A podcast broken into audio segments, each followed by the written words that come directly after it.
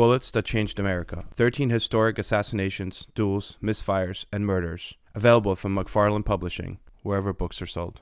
Now, back to our show. This is Peter, And this is Tom. and you're listening to History Teachers Talking Podcasts.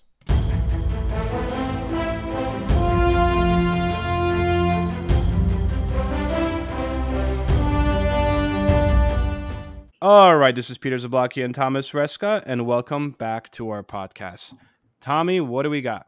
Well, today we're going to look at our part two, uh, discussing a little bit of history of baseball. Again, we're breezing through this pretty fast. So obviously I don't want people to be like, oh, you forgot about this, you forgot about that. We're not going over like every team that won the World Series. But um, really, we're just kind of talking about these eras and going how the game evolved and becomes America's pastime or this major part of the Americana that it is today. generally speaking, 1930s, uh, you have a lot of hitters. That's the game changes. Uh, they move the stands closer. The crowds love seeing home runs. Uh, Great Depression actually puts a little damper in all this. Um, they said that the peak average of attendance pre Great Depression, like late 20s, was 8,000, a little over 8,000. Uh, Great Depression kind of really minimizes that, and it falls below 5,000, which actually is the reason we have the All Star game. So in 1933, the numbers were so low for people going to see baseball games that they they created the All Star Game. It was like a mid season break, um, in which they basically, you know, it's in the name, right? They put the greatest players together from each league, and then they play against each other. And it was a meaningless demonstration game, but it was there was the idea of kind of trying to bring more people into the stands, right? Um, and also in 1936, that is when you have the creation of the Baseball Hall of Fame in Cooperstown, New York, and you have the first five players. Do you know who the first five players are? I know it's Babe Ruth, Ty Cobb. Who else you got there? uh, Walter Johnson, Honus Wagner. Honus Wagner, yeah, uh, that's the name people are going to realize. Um, the most valuable baseball card. Because He was against tobacco. Well, he was a, he was against tobacco, smoking and chewing tobacco. So he had all used to get baseball cards at that time before the era when it was like bubble gum and stuff like that. You'd get them in these tobacco cards and these tobacco packs. And he was like, I don't want kids buying tobacco packs to get my card. So he had his cards destroyed or refused to Oh. let them selling it. That's why there's only very few Honus Wagner cards in existence. They're the most expensive kinda cool. baseball cards because of that. That's kind of cool. Yeah, and the other one was Christopher uh, Mathewson, right? Big Six, the Christian gentleman, or the Matty, the gentleman's hurler, they was known as, um, who played 17 seasons with the New York Giants. But yeah, those are the first ones. Um, so the hole formally opened in 1939, and it remains open to this day. So World War II. This is interesting. That's a cool story. I think World War II, right? Well, again, this could be a podcast in itself, but um, you have more than 500 major leaguers and 37 future Hall of Famers actually served in military during this time. And the big thing is Roosevelt um, wants them to do that. He's not saying Yeah, this is cool. This is a cool story. a lot of them are sacrificing their prime years of their careers. But he's also saying, listen, it's he's he writes something known as the green um, light letter. He encourages play to continue because he says baseball is a necessary moral booster during difficult times. So it's basically it's part of Americana. It is America's pastime by this point. We need people. We need people to Yep. still watch and play baseball because it's going to keep morale up. It gives people Yeah, an escape for a couple hours. Yep, and it was interesting because initially, like you know, the baseball commissioner asked him, like, uh, "What what do you want to do? Should we stop playing baseball? And it's a trying time. It's World War II. Players gone." And as you said, he's like, "No, no, you got to keep them playing." He did uh, have one request though, and he asked that games should be played at night, so that way all the workers Could you come that out and see are working in the factories, right, in World War II, could attend these games, which I thought was kind of cool. Also, this, this is the time where 1941 you have the premature death of Lou. Um, Lou Gehrig, yeah. um, also, during the same season in 41, Pearl Harbor is about to happen in December. World War II is around the corner. Joe DiMaggio hits successfully in 56 consecutive games, Look uh, which you was a- busting out the facts. Which is, yeah, well, apparently this is an accomplishment that was Well, it is a it's a record. That, it's a re- it's a record that still stands today. Yeah. Really, that I did not know. But I did when I was looking it up, and they're like, you know, Joe DiMaggio starts like when World War One starts. I was like, all right, it seems like a big deal. Jumping Joe Um, DiMaggio, and he's and he's part of songs too. That guy, I guess we can talk about Joe DiMaggio a little bit, right? He's, I'm sure you heard uh, Mrs. Robinson that song, right? He's part of Americana. Um, and that uh, Simon Garfunkel, they the one that see that song. Yep, yep, Yeah. Yep, yep. Yeah, so I remember they mentioned that at first. Um, Joe DiMaggio, who is not, he was like this. He's not the nicest guy in the world, but um, we'll get to him, I guess, more when we talk to the '50s because he was married to Marilyn Monroe. You have like the athlete with the movie star, right? First, like it couple, right before uh, J Lo and A Rod, but they're not together anymore. But you know what I mean? Nope. That sort of stuff. But um, he actually does. He was actually contemplating suing them So who? because he thought he suing Simon Garfunkel. He thought they were making fun of him in that song until they had to explain to him, no, they're saying like, you know, where are you, Joe DiMaggio? A nation turns its lonely eye to you. That's like they're saying, no, where are our morals? Where are our heroes of our youth? He thought they were like Yeah. mocking him. So he was like a very mm, on his image and stuff like that. You know it's interesting too that with regards to that because where are you, Joe DiMaggio? I mean, he wound up missing playing time. So forty-one lead up to Him, U.S. Ted Williams, World yeah, War- they were they were in the Yeah. war. They're- they had to were in the go. Um, like these are they did prime years of their career. They Exactly. that's- like in 41 everyone's like oh my gosh like joe dimaggio is going to be the next big thing and then boom he gets drafted and that's pretty much the end of that. Yeah, yeah. um yeah all right Well, so he still also becomes have, a, he still becomes a big thing. Yeah, um, yeah, it just takes a it's just he's Well, so baseball- indeed right? Uh, baseball really takes off after world war ii in 1945 this a new attendance record um, is established and basically average crowds went up like 70% from pre world war ii times so it really kind of starts and then you have new records for crowds in 48 and 49 and the average um, size of the audience reaches about 16,900. So by today's standards, you're like, all right. But back then, you know, stemming from 1939 when it was like 4,000, and all of a sudden World War II ends in 45, by 48, 49 is 16,000. That's kind of a big deal. And then it kind of starts to dip a little bit, I feel like, afterwards. You know, in the 50s and 60s, based on these numbers, it dips and then stems. Well, baseball is so widely popular, but what you're doing is that it's going out west. There's a lot. There's going to be a lot of We'll changes. so that, the yeah. post, the post-war years in baseball. But I guess before we skip that, we have to also mention that in the war years, you also had the female baseball league, the all women's Yes. baseball league, that comes around um, during that time, and um, it was it really put in place to compensate for the loss of many of the best major league players in the war effort. Obviously, there's that. Um, movie. Tom Hanks movie, Tom Hanks right? movie. Tom, Hanks was down uh, a league of their own. Yeah. Um, it lasts for a number of years. Obviously, when the war is over, until 50, 54. 54 it ended. It was 43 to 54. It's not a good run, and they are recognized at the Baseball Hall of Fame, I believe, too. The um, those individuals. So it's an interesting story uh, out there. It is. I mean, like that 600 women, just- like 600 women played in the league. It was popular. Um, no, it was popular. People enjoyed it. It was baseball. It was baseball. It was mostly Midwest, though. It was like it was 10 teams, and they were mostly in American Midwest. Um, but yeah, they said that the 48 league attendance peaked at 900,000 in the calendar year 48. Yeah, so there it was. It was popular, without a doubt. but good point. You know, trying to like almost make up for the fact, just like women went, you know, went into becoming plumbers and electricians and working in factories Yeah, and building yeah. warships. They They, can do it also all. went to play baseball. Yeah. Yeah, Um? So great story, and I think you know, like it's also stemming, you know, kind of going from this whole like women's rights stuff. Let's get into racial integration in baseball because that becomes a thing. Oh, after following- World War II. Well, yeah, that, that's as we've seen again World War II, and you know they were We basically briefly saying, mentioned it in the last podcast, but let's let's Yeah, talk about know. it. Yeah, they're fighting for freedom. African Americans are fighting for freedom against the Nazis, right? They're fighting for the country. Now they're coming back and they're like, this doesn't make much sense. Now I don't have, you know, Yeah. the same freedoms or that I was fighting for, saying I was going to have. So you start seeing this integration um, partly during this time. And during the baseball winter meetings, I think in 1943, there was a lot of uh, push for integration of the sport. But it didn't happen again until after World War II. Everyone's was kind of saying, "We'll do it," but not till after World War II. Now there were the Negro leagues, uh, everyone knows the Negro League um, uh, hearing about, and they had those World Series stuff like that. But they just like, no, we want players in baseball, no more segregation, right? It's getting rid of the segregation basically in baseball. Do you notice that at first they try to actually try to pass some African American players as Native Americans to try to Yeah, get them in? that, yeah. um, before officially they were like, all right, no, we're going to make this work. So you have uh, Pittsburgh Pirates owner, right? Uh, signs Josh Gibson to a contract in 43. Yeah, the general manager who basically became the most successful in breaking the color barrier, right, was Branch Rickey of the Brooklyn Dodgers. And what he did is in mid 40s, he starts going and watching different games in a Negro League, and he compiles a whole list of possible players that he could bring over or that could be brought over to major league contracts. You know, I kind of mentioned this a little bit in the last podcast um, last week, but the idea here was that whoever they did sign um, was going to basically be a you know a magnet for prejudice, right, and and racism. So the idea was, um, right, Rickey kind of went out there and says we need to find a player that is distinguished, uh, you know, has a distinguished personality. Um, and character as much as the ability to play baseball. Player had to be able to tolerate this inevitable abuse. So that's how they settled on Jackie Robinson, right? Who was um, a shortstop for the Kansas City Monarchs. Again, not the best player in the Negro League by any means, but the right character and the right well, person. yeah, well, they also told him, yeah. So, like, if you ever watched the movie um, Forty Two, which uh, deals with that, um, yeah, he's basically told for the first couple years you have to like just turn the other cheek, bite your Later on, he starts to trip back, which is good. You should be able to stand up for yourself. Yeah. So he he actually starts April fifteenth, nineteen forty seven, and minor then eleven leagues, weeks right? later. Doesn't he start minor um, leagues first? Technically, yes, but he does. But he does make his debut for the Dodgers um, in '47. Yeah, in '46 yeah. they get him playing some minor leagues. The Montreal yeah. Royals. They're like, all right, this is just kind of dip your toes. Right. And then just 11 weeks later, on July 5th, 1947, is when the American League integrates with Larry Doby of the Cleveland Indians.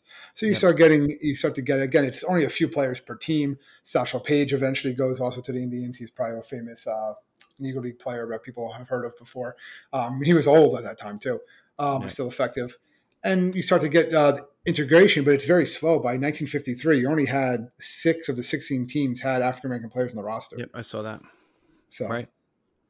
Yeah, and, um, and, you're, and, and, the Red Sox are actually the last major league team to integrate its roster in uh, 1959. Yep.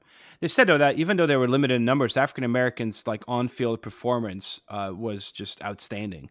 In the 14 years, well, they changed bit, yeah.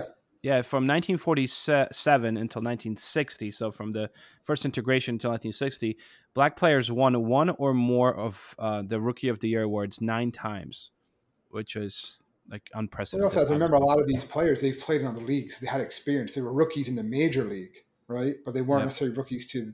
Well, no one's rookie to the game of baseball, but they were they weren't rookies to like that you know that type of competition. You know. Yep.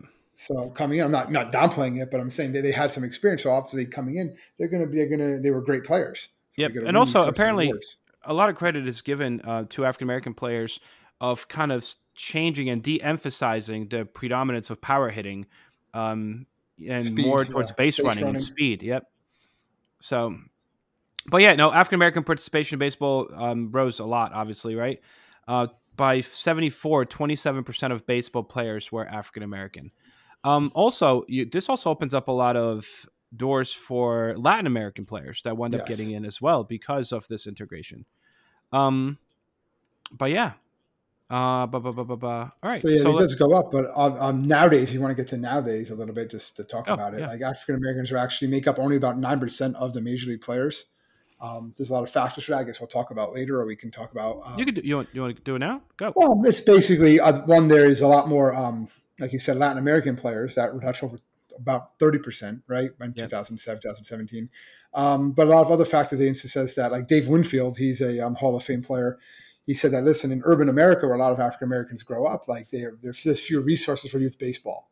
So this, yep. so that's one reason why you're not seeing as high. It is up, I think, around around ten percent and stuff like that. So it's, but it's not what it was, obviously, uh, many years ago. There, there's a lot of programs now trying to get it back, trying to get these like areas that may not have as much um, money and stuff, the funding, so they can play baseball. But it's also there's more sports for people to play too. It used to be you, you were baseball. It was, it was a league or nothing. But if you look, you know, you have kids now. Just look at all the different, you know, youth programs out there: soccer, lacrosse, football, basketball. So, but the cost of these things is is, is ridiculous. I mean, oh, ESPN yeah. did a whole piece on this. Uh, kids aren't playing enough sports. Like yeah. yeah, like corporate cost. It just costs way too much money. And I mean, in 2018, only 30% of kids aged 6 to 12 played sports on a regular basis, right? Uh, so 38% of 6 to 12 year olds, what oh, you would think would play a lot of sports. that was down 45% from 2008. Like, just kids are not playing. And the reason for it is because everything is so so expensive. So the ESPN compiled this. Esports, Pete. They're all going to esports. They want esports scholarships. That's what it is. They want to play video games. But average annual spending, right, per sport per child, average it, right? Baseball, average annual spending for baseball from a kid that's six to 12 years old. So we're not talking high school, you know, I'm going to get yeah. a scholarship. I'm talking a seven year old, let's say, right? Is $659 to play baseball, average cost. Field hockey, $2,124. And then, you know, you said ice hockey, right? Ice hockey is $2,582 average for a child between 6 and 12 per year in America to play that sport. Like that is crazy. You know, African Americans are it's it's not like they're not playing baseball. It's just because of the fact that the costs are so high and the statistics prove that a lot of African American children don't have the money or the right means to really partake in these organized sports. I think it's Hello, this is Gary Chahot welcoming you to check out the French History Podcast. Our main show covers the history of France from the first humans until present If you liked Mike Duncan's The History of Rome and wanted a similar program covering the land of beauty, culture, and love, we are exactly that. We also host world renowned scholars who have delivered guest episodes on their specialties, including 18th century pirates, revolutionary booksellers in 20th century Paris, the special friendship between the Marquis de Lafayette and Thomas Jefferson, and numerous others. Learn what you love and listen to the French History Podcast today.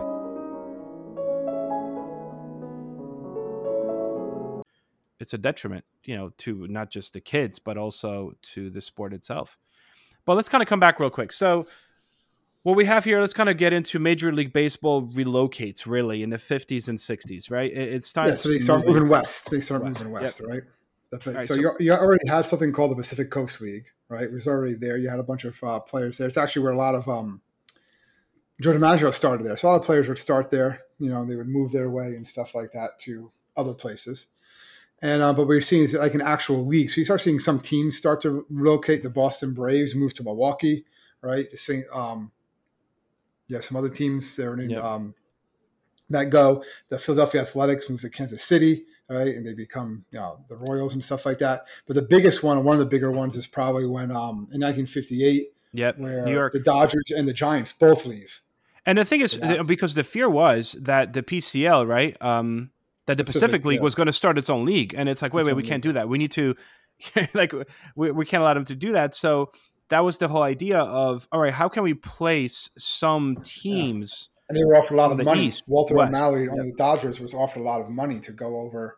To move to LA. And it basically, apparently, Los Angeles basically gave Walter O'Malley, right, the owner of the Dodgers, they gave him a helicopter yeah. tour in the city, and they're like, Like, pick a pick your spot. spot. Where do you want to go? Where do you want to be? It's not crazy. And this creates a lot of rivalry. The Dodgers and Giants they still have. So basically, they both left because the Yankees were drawing was outdrawing both of them. Yeah, that's what and I, they yeah, obviously they were becoming dominant of the in the in the town in the fifties, and um, because they were winning the World Series virtually every year, so everyone was going to be a Yankee fan. All the immigrants coming in, what are they doing to be a Yankee fan? So they were, you know, they needed these, these new markets. They had a, you know, baseball people. A lot of people, you know, that lived even in the East Coast moved to the West Coast at this point, right? So they were starving for baseball. Let's bring baseball to the West Coast. Yeah, this is also the first Major League Baseball expansion in 70 years. So the first um, expansion team, the only California expansion team really at that time, was the Los Angeles Angels, right? Later the California Angels.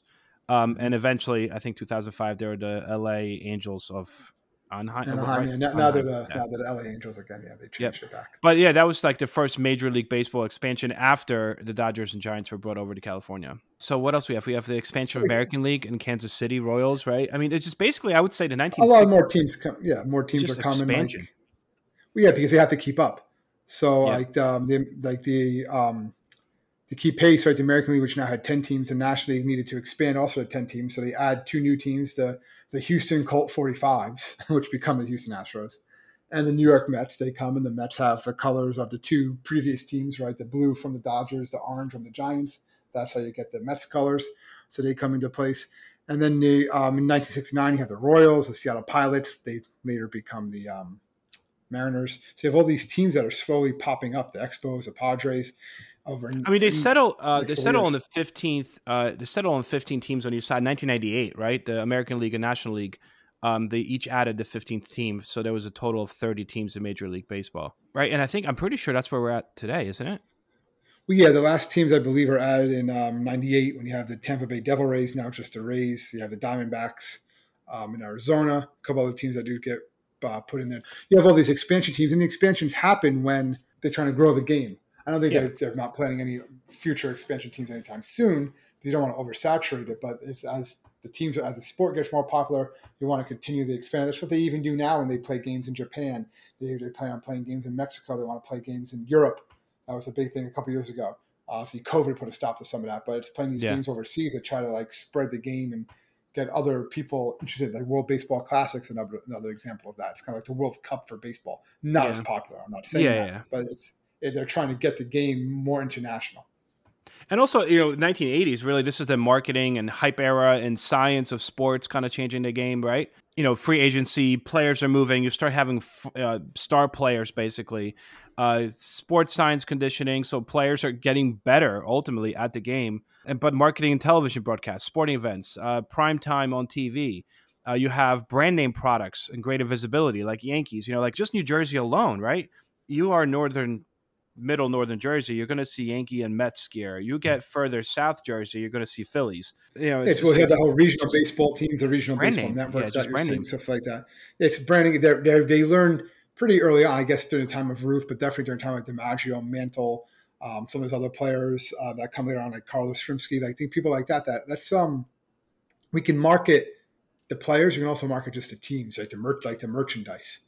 And TV has know? so much to do with this. The arrival of TV, right, in 1950s basically increases attention for revenue uh, from all the major league clubs. Very regional television programming. The only baseball game I could watch is a New York Yankee game. Like I'm gonna be more inclined to become a New York Yankees fan. Like that's you know there was national networks that started showing televised national games like a national game of the week uh, in the 60s and 70s but you know it was still kind of remained and was primarily tv geared towards a given um, what do you call it? You know, region, right? Region. Cable yeah, well, again, kinda, having Northeast in the 50s yeah, too. Cable kind of changes that in the 70s, I guess you would say. But, you know, that's also like in the 70s, you have obviously just all sports because of television, right? Cable makes television a, a you know, national um, in a sense that you start, you could follow teams that are not in your market, you know, eventually on demand and all that other stuff. But, so TV huge in marketing and hyping up baseball. Actually, the average attendance first broke twenty thousand in nineteen seventy nine, and then thirty thousand in nineteen ninety three. So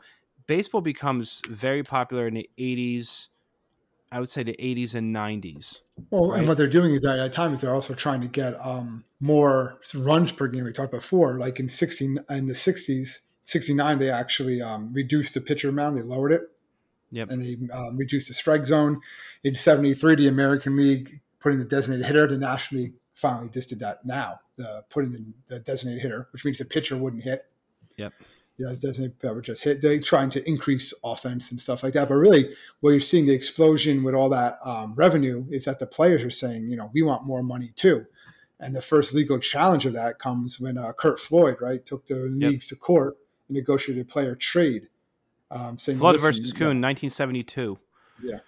Well, yeah. Well, flooding. Yeah, they, they Floyd tries to flood. I'm sorry, tries that. Um, he lost, right? Yeah. He tried arguing the Thirteenth Amendment. Then you have other ones later on, and they eventually win, and it basically allows um, free well, agency, about, which skyrockets yeah. the prices. Of course, and and that's that also leads to players also signing different deals with you know trading cards and companies and you know endorsements. Well, even had that, like Babe Ruth had endorsements for like different things and you know cigarettes even. A lot of them yeah. do cigarettes. It's crazy. uh, beer. I know there used to be this show called home run derby um, that i would watch like reruns on like classic sports and they would literally have like like these you know mickey mantle these guys hit trying to hit I mean, who could hit the most home runs and stuff like that and then they'd be like doing advertisements for like beer and cigarettes and stuff like that in between. And they were like listen they're paying me $5000 to say i smoke marlboro lights. Okay. You know what i mean? Yep. That wouldn't fly today but back no, in 1956, 1960s, yeah, go for it. But and I, you know, I think that also brings up players having a lot more say, have a lot more power within their team. So I think should, this is a good time to talk about strikes. I mean, there was a strike in 72, 73, 80. Yeah. Uh, but those are all held in preseason. There was a stop. There was some stoppage, I think, in '72 that disrupted the season, and then in '76, the uh, owners locked out players out of the spring training in a dispute over free agency. But I think that the one of the biggest ones was 94 95 right? Well that's the biggest one because even the other ones they had reduced season so the one that happened in 81 had like a reduced season and stuff like that but they still had a world series winner. Yeah. um, in 94 you didn't and you did not have one. And 85 wasn't there a two-day strike in 85 over a division of television revenue money because yeah. the mm-hmm. tv was making so much money? But yeah so this the 32 day spring training lockout in 1990 that was a thing.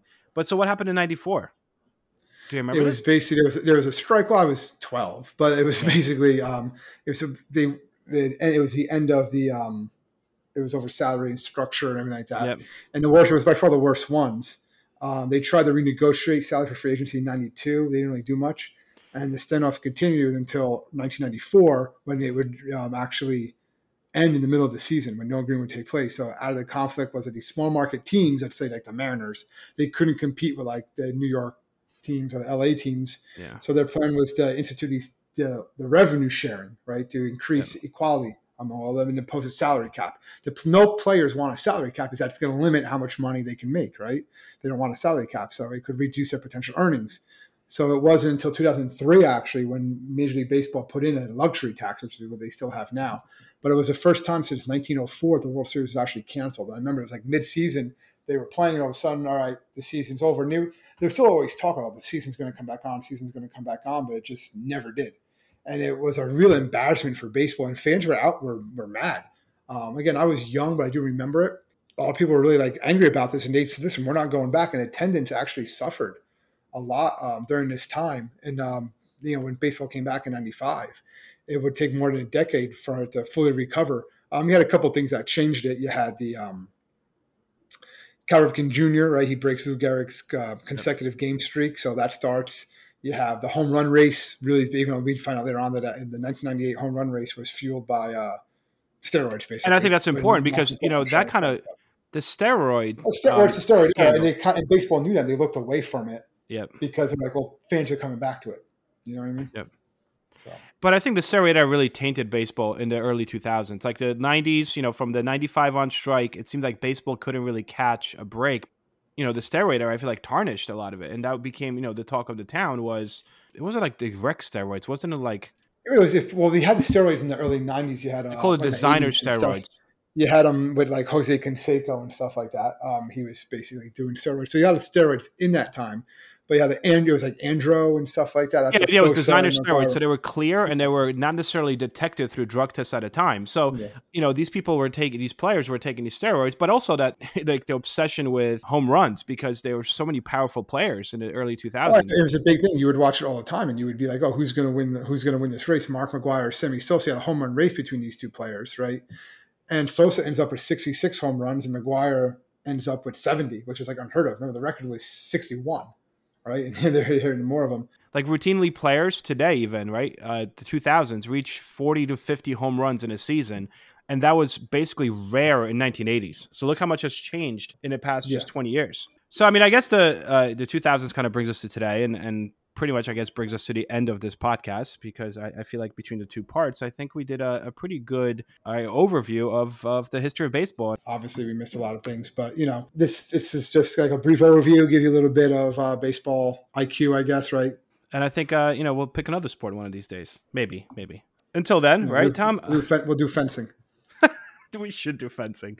Anyway, uh, if anyone needs to contact us, guys, please feel free to do so. We do appreciate you tuning in every single week. It's awesome. Thank you. You can find us at www.historyteacherstalkingpodcast.com. If you have any questions, comments, reactions, anything, just, you know, find us there.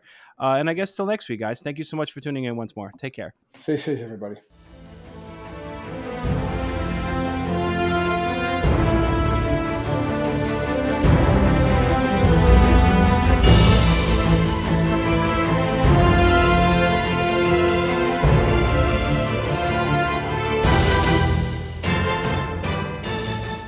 Hope everyone enjoyed our podcast, and if you would like to email us, you can do so at historyteacherspodcast at gmail.com. I'm Ken Harbaugh, host of Burn the Boats from Evergreen Podcasts. I interview political leaders and influencers, folks like award winning journalist Soledad O'Brien and conservative columnist Bill Kristol, about the choices they confront when failure is not an option. I won't agree with everyone I talk to but I respect anyone who believes in something enough to risk everything for it. Because history belongs to those willing to burn the boats. Episodes are out every other week wherever you get your podcasts.